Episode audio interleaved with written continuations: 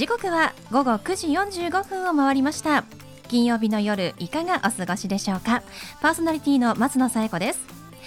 この番組ボーイズビーアンビシャスは夢を抱き語りそして行動に起こそうということで毎回さまざまな業種のビジネスパーソンがゲスト出演してくれます。どんなビジネスをされているのかどうして始めたのかその思いを語っていただくそんな番組です。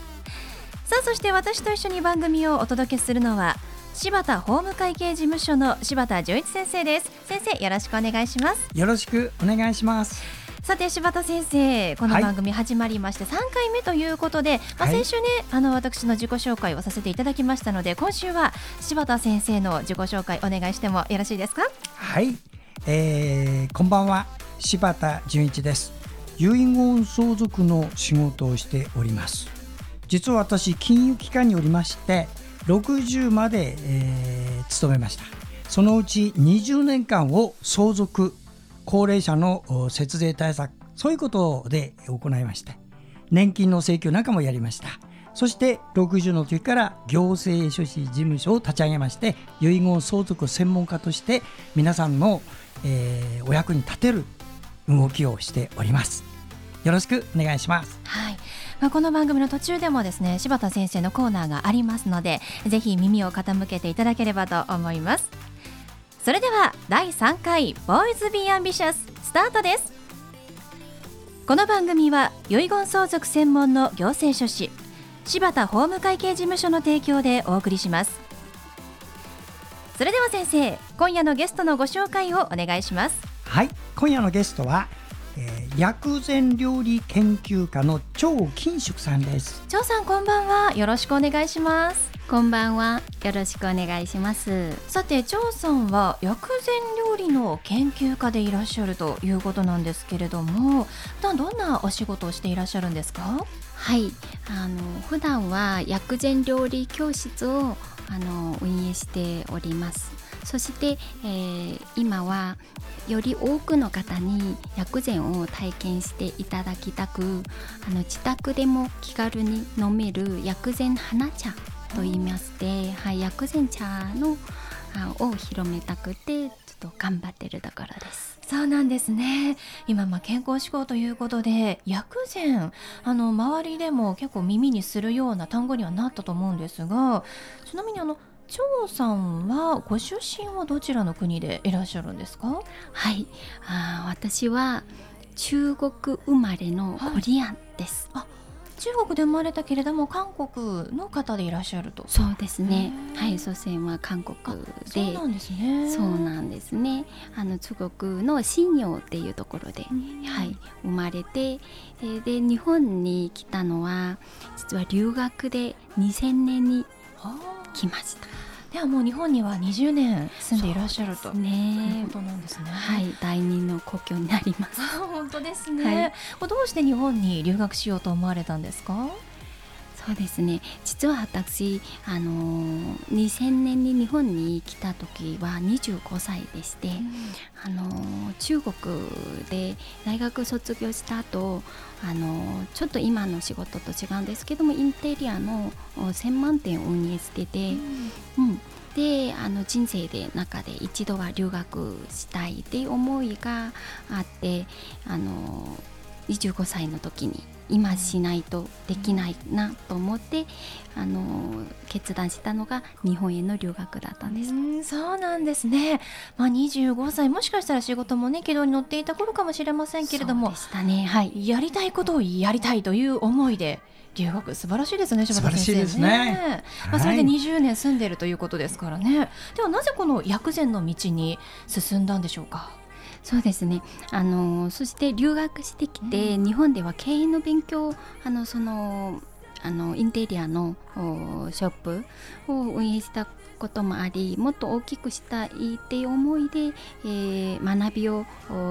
深めたいなっていうのもあって経営の勉強しに日本に来たんですね。はい、そしてあの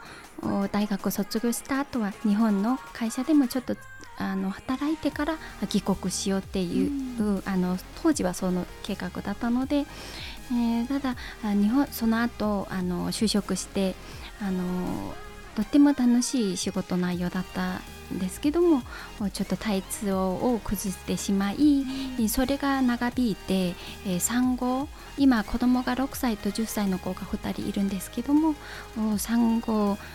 長女が3歳になるまでもう本調子に戻らないと言いますか、あの未病っていう状態と言うんですけども、原因がわからない病気なんです、ね、そうなんですよね、はい、病院に行ったら病気はないと言われるような、こう苦しみの中であの子育てをしていたっていうことがあのきっかけとなります、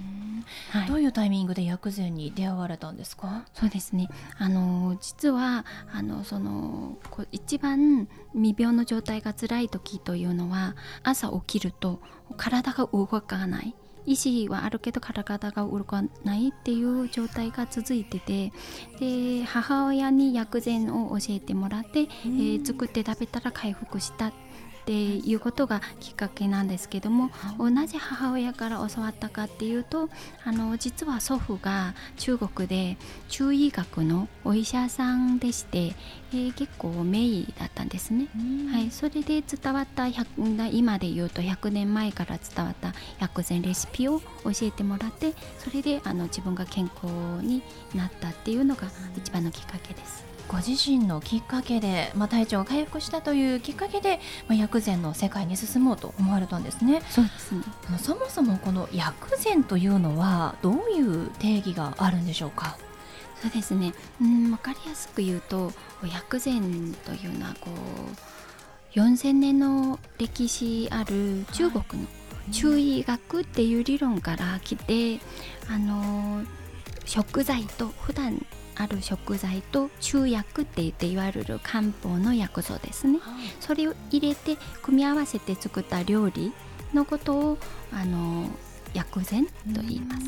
何かこう使う材料とか素材っていうのは決まっているんですか、はい、特に決まっているではなくてもうあらゆる今周りにある、もうもっと分かりやすく言うともうスーパーで買えるもので薬膳も作れます。で日本では今おうち薬膳という言葉を分かりやすく使ってて、えー、もうあのーいわゆるそうですね。スーパーでも身近で買える食材で薬膳は作れますよっていうことなんですよね。そうなんですね、はい、まあ、日本で昔からその、まあ、七草がゆとかね。そうです。はい、お正月明けに食べますけれどもそういうのもあの薬膳の一種にはなるんですなりますね。はい、さらに言うとその一つ一つのあの薬効果って言ってね体にいい影響を与えるあの栄養だったりその効果を知ればも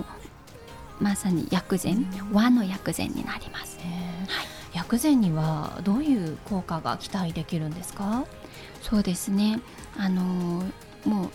今一番あの今この季節だと花粉症だったりあと女性今女性のみならずですね、冷え症今やもう男性の働くあの世代の男性の方だったり、えー、一番ちょっと私にとってはもう悲しく感じてしまうのがお子様、あちっちゃい小さいお子さんは本当はあ大人より体温が高いはずなんですね、はい、それが冷え症で悩んでいると。っていう話もご相談も私もたくさんんいただくので、はい、そういったはい。体を温めるあの効果が温める効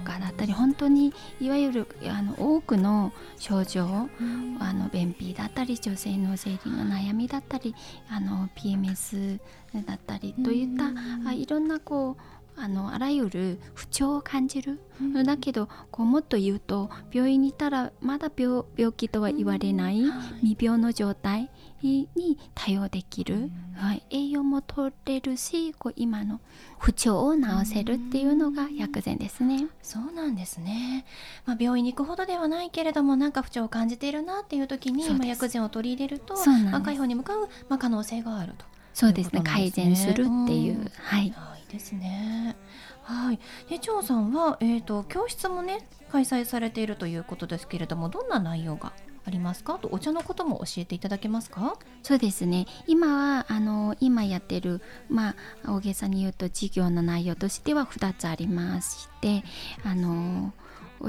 こう薬膳サロンで毎月一度のオーダーメイドの薬膳料理教室を行っているのとあとさっき話した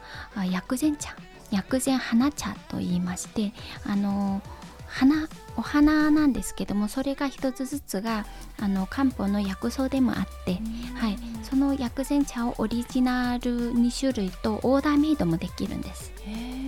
それ薬膳茶の販売、うんうん、ああともう一つでねあの企業向けのセミナーも薬膳セミナーもやっています。あそうなんですね、はい、ではそんな張さんに最後お聞きしたいんですが、はい、張さんの夢は何ですか？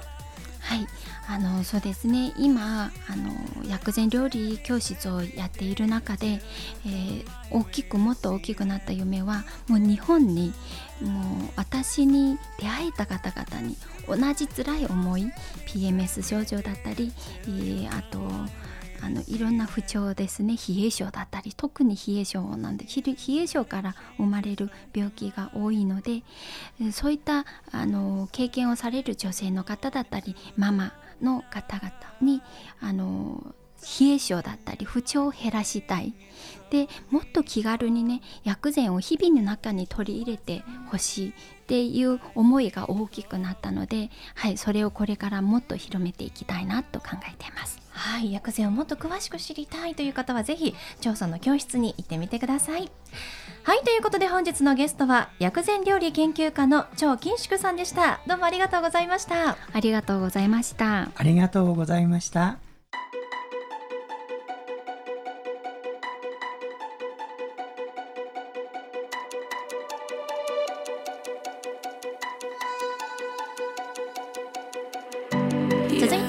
柴田先生のワンポイントアドバイスです。では先生今日はどんなお話をしてくださるんでしょうか？はい。私の専門は遺言書の原案作成。そして相続の、えー、手続き円満相続解決の手続きをすることなんですが今日は遺言の中で遺言というイメージ皆さんどういうふうに思ってるかここについてご紹介します。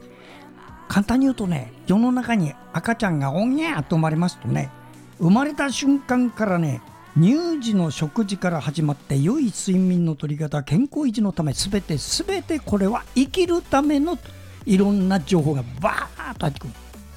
死ぬための準備の情報ってほとんど入らないんですよ。これが現代の特徴です。従いまして私はちょっとその死ぬ準備のための専門家なんでねその面からちょっと申し上げます。遺言って何だって言ったらまず遺言に似たもので遺言ではないものがあるんです。これは何か遺書？いいですか？遺書っていうのはね、自分の死に方を、死ぬ時の心境を書くのが遺書。桜のように散りたい。これも遺書なんです。遺言書となると、自分が死んだらこの財産を子供は揉めないようにこのようにしろって書くと遺言書になるの。で、私の仕事っていうのはこの私の死で今まで保っていた平和が秩序が乱れて混乱を招く。これを事前に遺言書を作ることで回避をするのが仕事。したがって次世代のためのものです。はい柴田先生の相談は電話東京0367801408 6780-1408までお願いします。以上柴田先生のワンポイントアドバイスでした。先生ありがとうございました。ありがとうございました